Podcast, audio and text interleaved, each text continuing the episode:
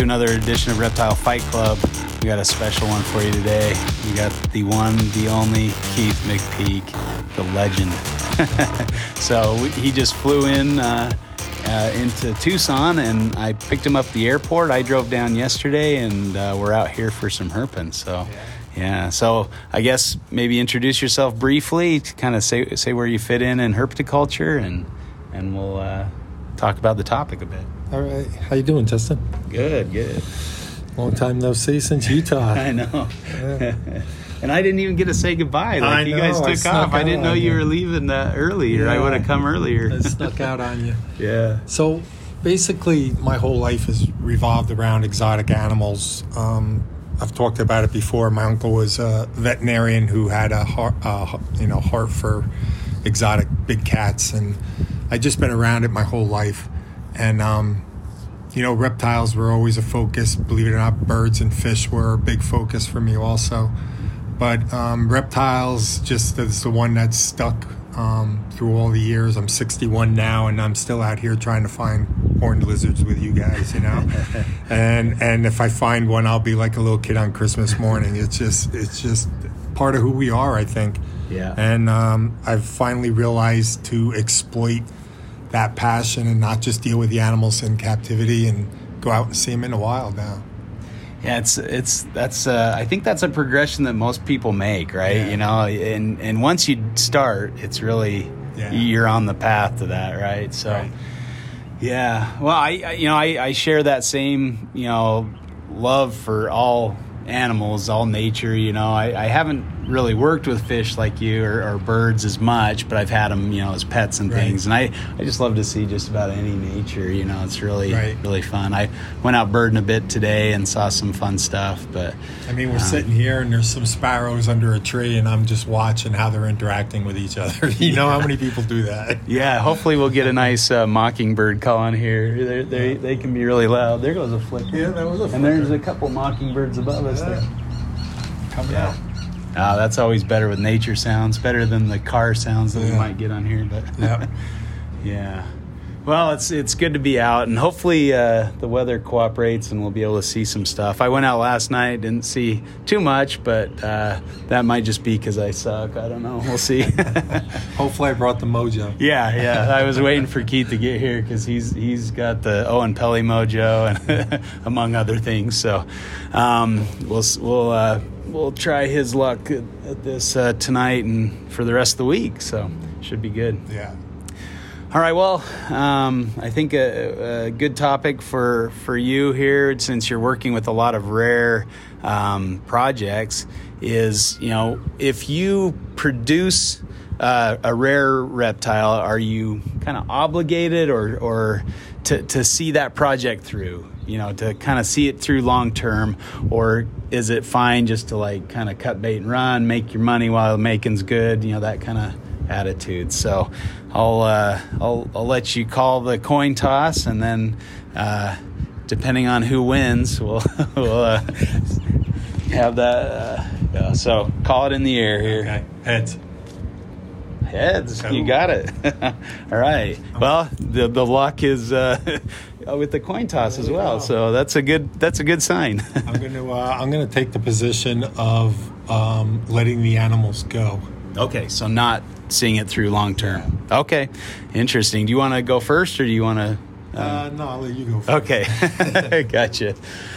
Okay, so um, I, I guess there's there's a lot of different ways to look at this, but I think you know if if you've kind of cracked the code on a on a species and and can um, breed something that very few people can, I think it uh, you know if there's there's a maybe a bit of responsibility or, or what would be really good for herpetoculture is if you know that information was shared and you know that uh, success was um, repeated and uh, allowed you know more people to be able to get into that project. So um, I think from from that idea of you know if if uh, if a project's just kind of moved on usually people who buy into projects, you know, some might have success, but the majority, especially if it's a difficult to breed species, will either you know lose interest or won't recoup their investment or whatever, and so they'll get rid of the animals. And so you see a lot of those rare animals that are just kind of passed from collection to collection. So,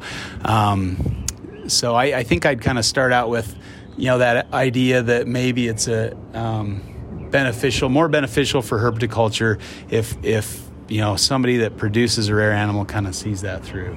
Right. And and maybe I didn't understand the point you were making when we were talking before the show. I agree with you that so Boelens obviously for me are the ones that come to mind right now. And I would want to hang on to the adults that did produce for me, but my my thought was on the babies as far as moving them and not trying to make a big foundation um, aspect on it. And I'm not even talking about a monetary thing because some people do look at the monetary end of it. And if, let's face it, today, if you bred Boelens, they seem to be selling at $10,000 a piece mm-hmm. very quickly, yeah. especially if they're true captive born in the States. And yeah believe it or not, even I got a daughter's wedding coming up I got to pay for and everything. I still wouldn't be selling those animals. I would be dispersing those animals to other people that I think have the ability or have already proven their ability to produce it, especially with the Boelens, because I'm not taking away from anybody that has bred the species, but they still it's a random event. It's an anomaly. Nobody is breeding them. You can't give them 50 animals and they're producing 30 out of those animals. And i know some people that have had as many as 40, 40 Boeleni and one female maybe gave them two clutches and then their success went away. So just because you got a clutch doesn't mean that you um, understand that species yet. So my thought process is getting those babies out into other capable hands that I really believe have a shot at it and expanding that knowledge beyond just me having that success and trying to um, pool our knowledge. I guess I'm looking at it that way more than I think maybe your argument um, you wanted to talk about was would you sell the whole Boeleni project off in one shot and just get rid of it now that you did it? And I understand that, and that would be a terrible thing to do. I'm looking at it more as the babies and moving them around and trying to expand our knowledge, I guess. Yeah, I I, uh, I can I can definitely see that. I think you know that's. Uh, uh, very altruistic.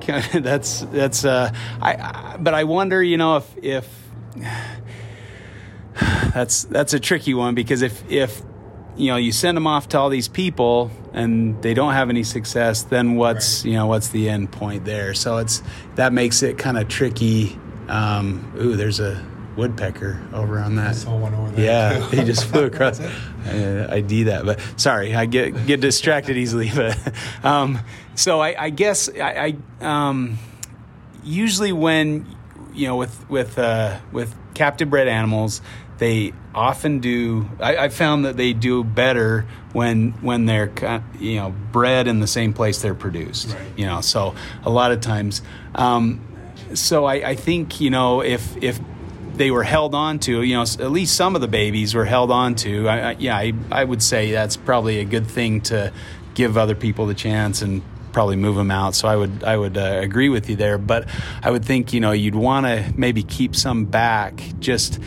Uh, to to increase those chances of having another successful event. Right. Um, I know kind of that's what, what Chuck, my you know co-host, is is doing with uh, Tracy. He's keeping a couple clutches, um, so I, I, we'll see you know see how that works for him. We'll right. see if that if that benefits him. Um, but you know, once he once he feels like he has a sufficient number to have kind of a strong captive population, then he'll start moving things right. on. You know, for, like you're talking. I can see a good foundation. You know aspect of that point. But then I also worry about the genetics and the gene pool. And I'm going to go back to Boeleni again because, you know, when I first got into eye, and people are like, well, they're coming from the wild, the gene pool is going to be crazy. But I understand from bird, you know, collections and, and other aspects of other wildlife imported that the the hunters that go out and catch these things go to the easiest place that the animals are. Yeah. So, you know, you may think, well, they're coming from the wild, that these guys are scattered all through the countryside, but in reality, it could be such a small area that these 40 boeleni, or, you know, I'm using them because that's what I, I know right now, but Yeah. they come from the exact same nests every year that um, these hunters guard, you know, because that's their livelihood.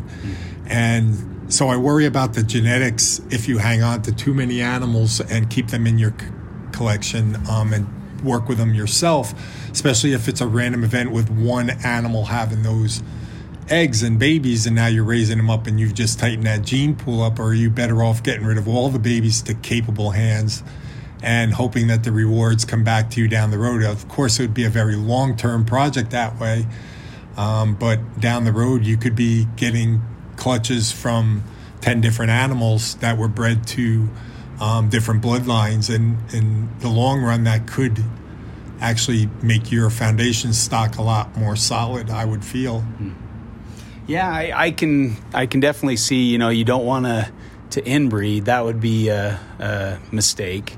But I also I, I you know think it takes longer than you know a couple generations. So if you were to hold back those F ones and breed them back to each other, I mean that happens pretty commonly in, in herpetoculture, and you uh, generally don't see issues until they're you know several generations down the road. And you know hopefully that would give other people time to kind of figure the project out and to um, make a you know make a go at it. And then you can actually swap babies and, and kind of broaden or diversify the gene pool. But i think for a lot of these species just to produce them regularly is is better than anything we've been doing so far. You know Boeleni are a great example of that. You know how many clutches or, or how many people have bred them more than You get one or once two- randomly. Yeah. Worldwide Yeah. you get one or two clutches a year yeah, and and um, I, I think is it uh, France? Uh, Hunter France. Hunter France has, Yeah. has bred them a couple Two years in a row, think, twice in a times row. yeah. yeah. so I, uh, that seems to be the best success anybody's had, or am Um, I? No, Frederick and Mark Spataro both had um, uh, five um, generation. Well, not generations, but five years in a row of breeding success. But then, as you, to your point, Frederick moved to a new house. He hasn't been able to breed him since. Um, I don't know what happened with Mark's um, breeding success, but I know he, he had five. But fertility's been low on on animals and all that kind of stuff. Um, but then you know I, I getting to know people around the world I, I talk to gavin and you hear about these children's pythons that you know if you get them from the same range and try breeding them over there the, the success rate is so terrible where if you get one from one area and one from a totally different area you know the fertility is so high and everything else. So you wonder you know if you kept the litter and grew them up are you hurting that aspect too? Is that one of the key components? Because maybe these animals in the wild disperse so greatly that um, when they are held tighter together like that nature has already figured out that the gene pool is tight as it is. Um, i don't know. I, I, I like the idea of getting them out to other people i think. Yeah, I I guess in in regards to that, I'd you know point out uh, John Weigel's success with the rough scales, and that that started with five individuals, and they're still going strong. Yeah. And but then again, they also come from a very restricted range, so Right. you're not. I mean, I think all the animals that were in his captive breeding group were collected from the same area, so you'd probably anticipate they'd be fairly closely related. And Right. you know, I think you have to have some you know bad genes in the mix to line up to cause issues. So, uh, island species are another great example. So you know, I I think. Um, you know that's that's a difficult question to, Yeah. to predict. You know if, if It something's going to happen. specific Yeah, because I know that. I mean, I, my my children and I are from the Barker line, and you know I've been breeding within that line uh, for you know several generations, and I haven't really seen any issues. They seem to do really well. Right. Except for they're getting you know maybe nicer in color and pattern. You know, you can refine some of that. So I I I think maybe that's another debate topic for another right. time. But you know, in in breeding, and I've I've wanted to get some you know experts, some genetic experts to talk about that because I don't think I could do it justice. But I I think there's a lot of examples that could go either way, right? right. So. Um, I I really like. Uh, well, I, I, think of uh, uh. So he, you know, he passed away uh, several years ago, um, and it seemed like all the projects that he had founded, um, you know, he had them well established. He was pumping out animals, uh, and everybody just thought, well, Bert will produce them, you know. Right. So and and he did while he was alive, but once he passed away, those projects became very scarce and very hard to find, even though he'd produced, you know, thousands or if not, you know, more than tens of thousands of, of you know species like the Australian water dragon. Right. Um, I tried my hand at them. I didn't do so well with brumation, and I lost my animals. I and so I you know I uh, would like another chance at those, but I kind of screwed it up early on. Um, but you know, that's maybe that goes to either of our points because it could go to your point too. If you're not spreading them out, and you're not making available, then you know, then if you're the only one that has them and you you know die or move like Frederick, then maybe that changes. So right. that's kind of a that's an yeah. I guess that could go either way. Yeah. point for each of us, but, right? Yeah. and and to your point, I mean monetarily, if you're if you're doing this for you know reasons for money, it makes sense to hang on to all the animals and be the guy that can produce them. I understand that point, but I think as you and I were talking driving over here, you know, as we get older, our values change, and and I, I there's a lot to be said for the camaraderie of working with other people. Um, you know, I'm working with Paul. Um, Matt and Elijah with the Sanzinia. And, you know, we were successful with the animals they gave me to produce a litter this year. And uh, it is just something awesome about sending them babies out back to those guys. so there's something to be said with working with the camaraderie of the community at that point with capable hands and, you know, different views. I mean, there was some points along the way. I'm bouncing stuff off of Paul and, you know, letting those babies go instead of trying to hang on to them all at my place was kind of a very satisfying for me in that aspect also. So, you know, that's another side of it too. Um, yeah, that definitely builds the community when you're uh, involving other people on the projects. Um, all right, well, um, let's see if I've got another aspect of this that I. Um, so, in regards to um, you know there there could be a nice monetary value as well if you keep a project. So if you kind of crack the code, figure out how to breed these things, and then you know you hold on to the babies to, so you could produce more of them. Um, that can work out where you're almost you know one of the few people that have them, kind of maybe Bert Langerwerf style, I guess, and and uh, you could also sell them to people for less if you're producing multiple clutches of Boelens a year. You know, you're you're probably not going to be able to sell them for ten grand a piece. So then it is a benefit to the buyer too because they'll the price will go down as you know if, if you figure out how to breed them. So that could be another uh, benefit of of holding on to a project. Right. Yeah, I could see that also.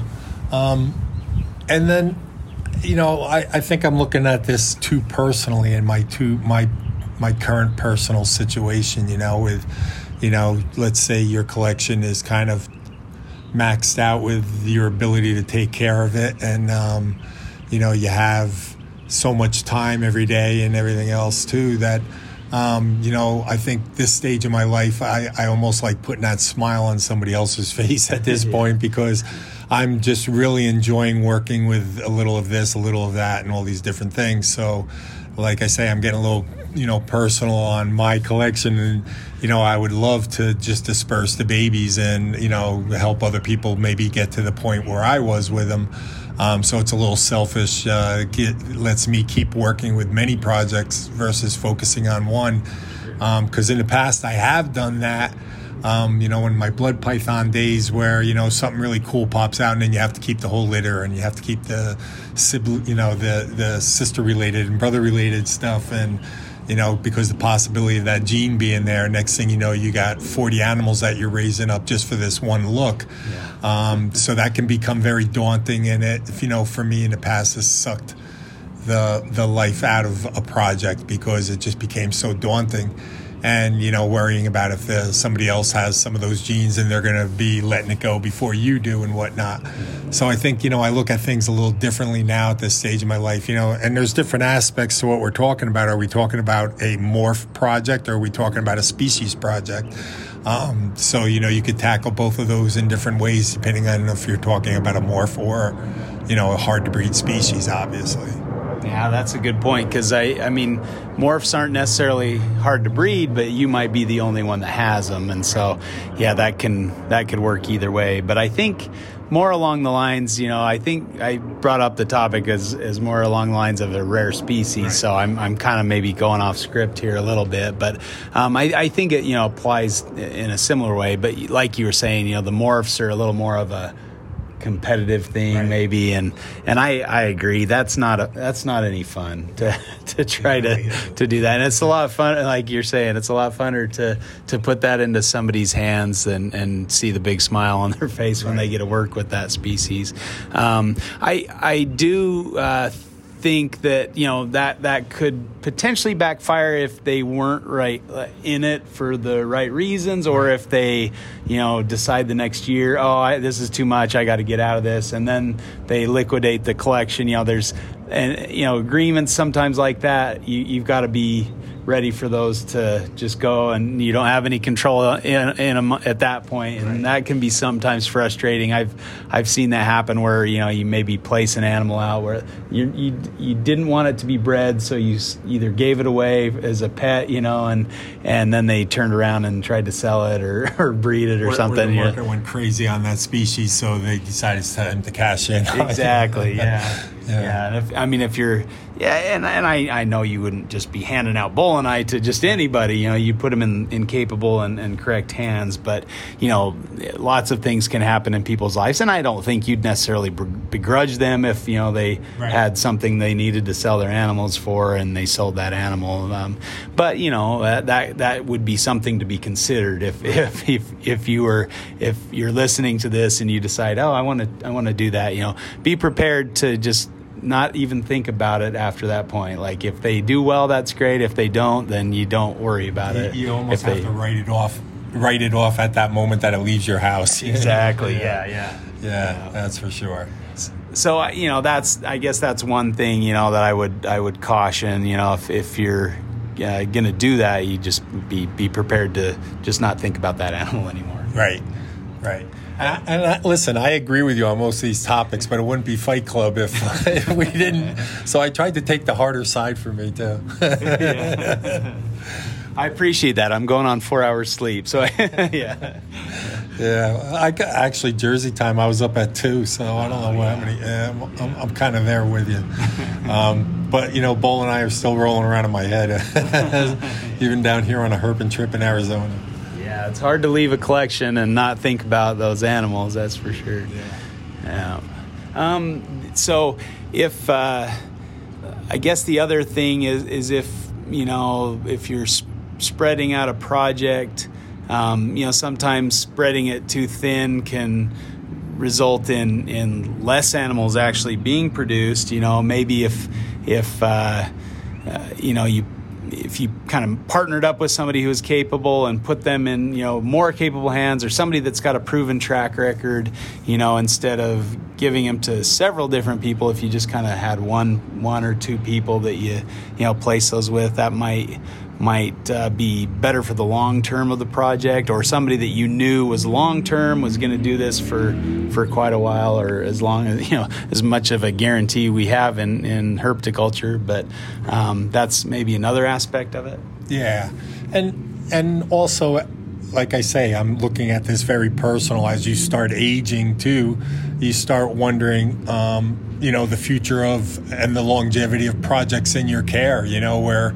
maybe you can get them to some young herper who's you know shown you that they have the same passion as you do and have the same um, skill sets and, and willingness to learn about a species maybe that you have figured out and you know, kind of seeding the farm that way and and getting the animals out of your collection um, because you are aging and slowing down and not able to maybe see a 10 year project now at this point you know? Um, so yeah i'm looking at it for a lot of different reasons. Maybe than a younger crowd would be looking at it you know Oh, that's a good point. Yeah, I I uh, I consider myself like uh, immortal or something. Like I'm I don't think about those things, but I probably should because we, we I, have a little bout with cancer that'll kind of smack you in the face and say, "Hey, you know, there's things in this life that will stop you there for a little while." So Yeah, that's a good point, and I, I can't even imagine how the tortoise people have to do this thing because like that's like a, a two two generation pet in some some instances. like So radiateds, I love radiateds, and and I would love to have a pair of them. But I'm like at this point in my life, you know, I won't even get to see them to adult size, possibly. You know, and uh, I think Matt Turner's working with some. He said, you know, it's a 20 year project, you know, to get him up to breeding size. So, you know, me, I'd be 81, and just uh, who knows where you're at at that point in your life. So, you know, now you start looking at stuff that you don't even want to get messed around with just because of that. You know. yeah, yeah, I I uh, I, I like tortoises, but I that's one of the reasons I've kind of stayed away. Is yeah, they they require a very uh, solid time commitment, and not just for yourself, but also you've got to find somebody that's going to continue that on. But I, I guess we should probably think about that with with all projects. So I think that's a you know that's a good good piece of advice. Is look look at the long term of the project. You know, not not the long term of the project with you. So Right. I, I yeah, I would agree with that fully. Um, yeah, that's uh, that's yeah something something we need to think about. uh, Yeah, I mean, like I say, you know, what I just went through just makes me think of that stuff a little bit more and more. And Boeleni, you know, as an example, and a lot of the rare species, you know, they're they're not animals, and maybe that's why they're rare in captivity. Is they take five to ten years to mature before you can even start thinking about introductions. You know, even even emeralds. You know, a lot of people say you know five years. Um, I'm finding six or seven years is actually better for me. I grow 'em maybe a little slower than somebody that's got them dialed in a little more and feeding them a little more aggressively than I do. But you know, you're looking at six or seven years. So for me, also even with emeralds, you know, getting them out into different people's hands now because you know I, I could I even have some really nice babies and I might be saying to myself, you know what? I don't know if I'm going to see that animal to adulthood and even use its genetics in my project. So I'm better off getting it out there to some other people, you know? yeah, I I think about you know the. The Bert, Lang- I, I keep going back to Bert Langerwerf, but I, you know, same kind of thing is like, um, even though you've produced a ton of them and you're and you're selling them, that doesn't necessarily mean you're going to find that person with the passion that's going to keep that project going. In the, you know, at, at work we call it the bus effect. You know, if you get hit by a bus tomorrow, what's going to happen to your collection? You know, do you have a plan for that? And do you and and, and are those projects kind of thought about and, and cared for, especially if they're rare or hard to breed species? So that's a that's a trick. that's a hard thing to do. Yeah. So.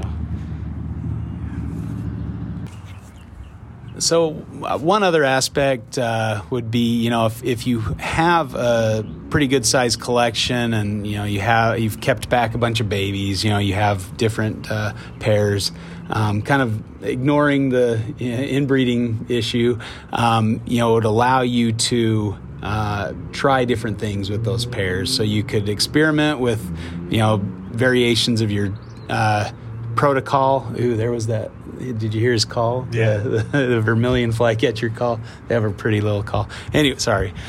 Again, I stick to the topic here.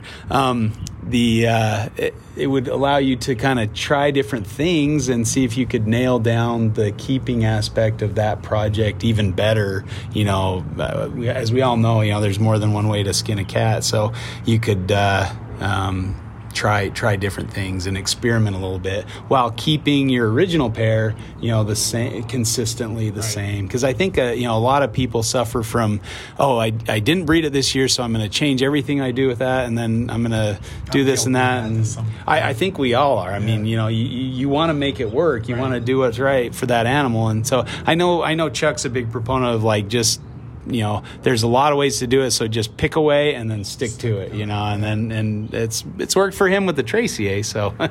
yeah, but. Yeah, so so kind of to your point though, I'm thinking, you know, now your best option with a hard to breed species obviously are captive bred babies. So maybe even though I was successful in that uh, litter or clutch, I could get those out to other people that do have different husbandry techniques and and whatnot, and maybe even improve upon it. Things that I'm not thinking about, and maybe conditions I'm not able to provide. But these other guys, you know, doing things the way they're doing may even be even more successful. So if I get them out to different people around the country in different areas and different spots, maybe in the long term that actually helps that species in captivity um, because they're starting off with the, the best they can, captive born babies versus wild caughts. And maybe we actually, you know, learn quicker that way versus me trying all my different angles on, on that species, you know? Yeah, no, that's a that's a great point because I guess you know I I think I'm probably limited in my imagination, and I think we all are to some extent, you know. And so, yeah, having that option uh, to to do uh, to have some other people kind of try their hand and try their methods. That's a that's right. a, definitely a, a, good point. Yeah. So yeah, I guess that could work both ways. You know, either right. you could do the experimentation, or other people could. You know, right. and and uh, to your point yeah. though, you got to find the people that you trust. You know, and luckily being around and in this for so long, you know, I, I definitely know you know twenty people that I I value and and their friendship and trust them so much that I just know things wouldn't go wrong, and if things did go wrong, I know they went wrong for the right reasons, you know. So yeah, yeah. I wouldn't I wouldn't stress about it, but I could see, you know, um, somebody maybe not as connected into the the herpetoculture community, maybe having a tougher time finding those connections to do it to, you know. So it would make it a lot easier for me than maybe some other people for getting animals out into hands that they trust. So, so like I say, we look at this in a very personal manner, maybe, you know, on how it would work for us compared to the population in general. Yeah, for sure, for sure. I, you know, I think this is a, definitely a good topic, and we, you brought up some great points, and I think uh, hopefully we've given you guys something to think about in, in regards to both sides of this issue, and and you know, if you're considering a more difficult project or a species that's hard to breed, you know, think about some of these things. What what to do if you are successful, and how how you might best uh, further that animal. Because I think even though we kind of took the opposite sides, right. we, we have the same goal in mind: is to make sure that other people can work with those species. Down the road, when we're gone, we want our grandkids' grandkids to be able to work with a Boelen's python or a children's python or whatever other species, you know that you're working with at that time. That's the end goal for us all should be that they're in captivity for the future. We're not taking them out of the wild anymore, and, and they're just here for our future generations to enjoy. Yeah, perfect, perfect. Yeah, that's um, that's the that's the goal. That's yeah, the dream for sure. So, well. Um, thanks for listening, and, and hope hope you got something out of that, and, and can take that home. I, I am really uh, privileged to be able to have Keith here and to pick his brain in person. So this is going to be a great week. I'm gonna, gonna I'm gonna learn a lot. I'm sitting here just yeah. watching the birds and getting distracted while we're trying to talk. Exactly. Yeah. so yeah, right now we're looking at Gila woodpeckers. There's a vermilion flycatcher. There were there were like four or five woodpeckers yeah. just right around here, and they've just been calling and looking around. Oh, there's the elusive car horn. um, but yeah, the the Gila woodpeckers are really pretty. They're like have this banded pattern on their back back and very subtle. But once you see it in the light, it's really pretty startling. The pattern. Yeah, I, I saw this place on online as like kind of a on on the eBird uh-huh. website, and it said it was a decent hot spot. We, we rolled up here and it was like, oh, I don't know, this looks pretty desolate. But yeah. just sitting here, we've seen mockingbirds. The couple species I, I said there's a collared dove. They're invasive, but there's a collared dove in the tree over there. Um, unfortunately, no reptiles, but I guess birds are technically classified as reptiles, yeah, right? Yeah. no, no non-avian reptiles here, unfortunately. uh, well, I I need to see the first one of the trip. Actually, I haven't found any reptiles so far. I found a couple, couple toads, toads, last right. night.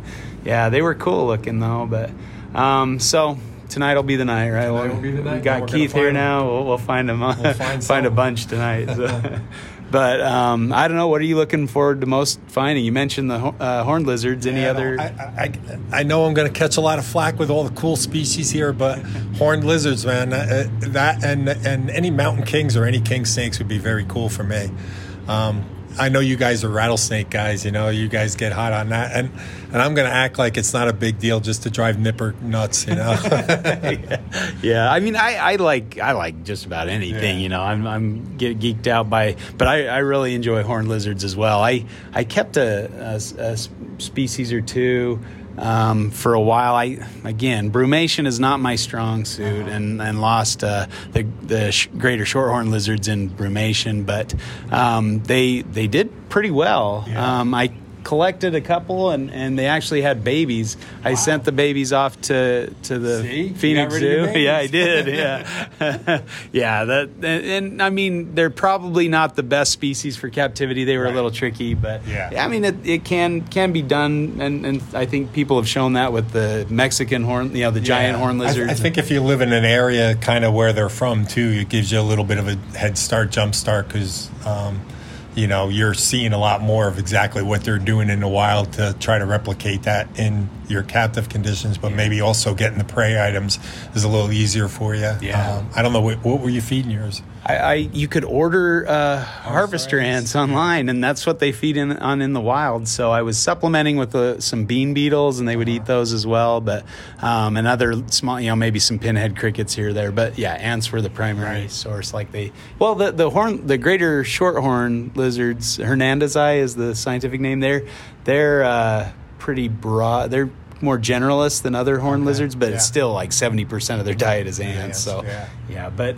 I, I think those species that are difficult to keep in captivity, like I, I kind of sworn off, I'm not going to keep any others in captivity Right. unless you know there's some kind of uh, Breakthrough. yeah, Yeah. or or a, a, a huge need for for those you know to be bred in captivity, which uh, you know there may be. I've heard that the Argentinian ants are invading Utah and Oh, displacing the native species and having an impact on horned lizard populations Oh. in Utah. So I, I don't know how broad that is or how far reaching or how serious it is, but it does give me concern. Yeah, for sure. Yeah, I'd rather have them, you know, and, and you know, this was another topic of Reptile Fight Club. Is you know, if if there's nowhere for them to go in the wild, is that really a uh, conservation project? If they're just in somebody's living room, there goes a turkey vulture. wondering what it was. yeah, a we saw the shadow. yeah, I was like, we're close to the airport, so I'm like, it could have been a plane, but I didn't hear a plane. But there's a lot of I've seen a lot of turkey vultures out here as Yeah. well, but. So you know, I, I think I'm I'll just content myself with seeing him in the wild Yeah. as, as long as we can. But yeah, that was one of my highlights in West Texas was the horn lizard, the Texas horn lizard. yeah. Ah, I, I missed the one uh, that you guys were you.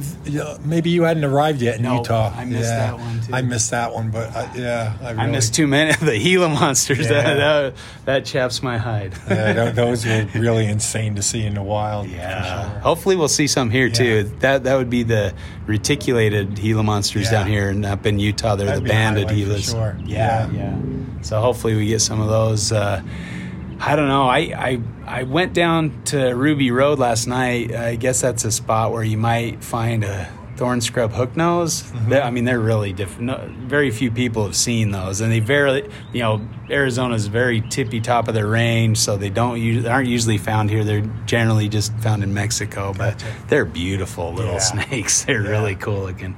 There's just a lot of cool species. But I'm with you too. I want to see Lampropeltis. I I I haven't seen a live Cal king.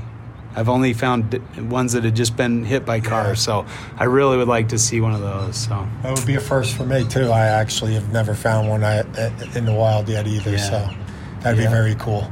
all right, well. You, uh, Shine up that luck and let's let's find some We, stuff. gotta, we yeah. gotta find our fellow herpers first. Yeah, that's true. I guess we better pick them up. I don't know. Owen got delayed, so we might just let him find an Uber out to Portal or something. Yeah. That'd be cheap, right? Yeah, yeah. sure, Owen can afford that. All right. Well, um, yeah, I guess we'll we'll have an update for you in another week or two on how the trip went. Yep, sounds good. Um, it should be fun. We'll we'll try to record uh, some of the other guys. We'll get another topic going um, sometime in the trip if we can. But Okay. it should be fun. But so, um, thanks again, Keith. It, was, it was great. Uh, It was great hanging with you. Yeah, this is this is Looking a birds, talking snakes. I can't beat that. Yep, for sure, for sure. Even though we're both on very little sleep, we're we're, we're struggling a little, but you know it was a, it was good discussion. Yeah, so thanks, sure. All right, well, thanks for listening, and we'll uh, be with you back again in, in another week. All right, thanks. Bye. Fight Club.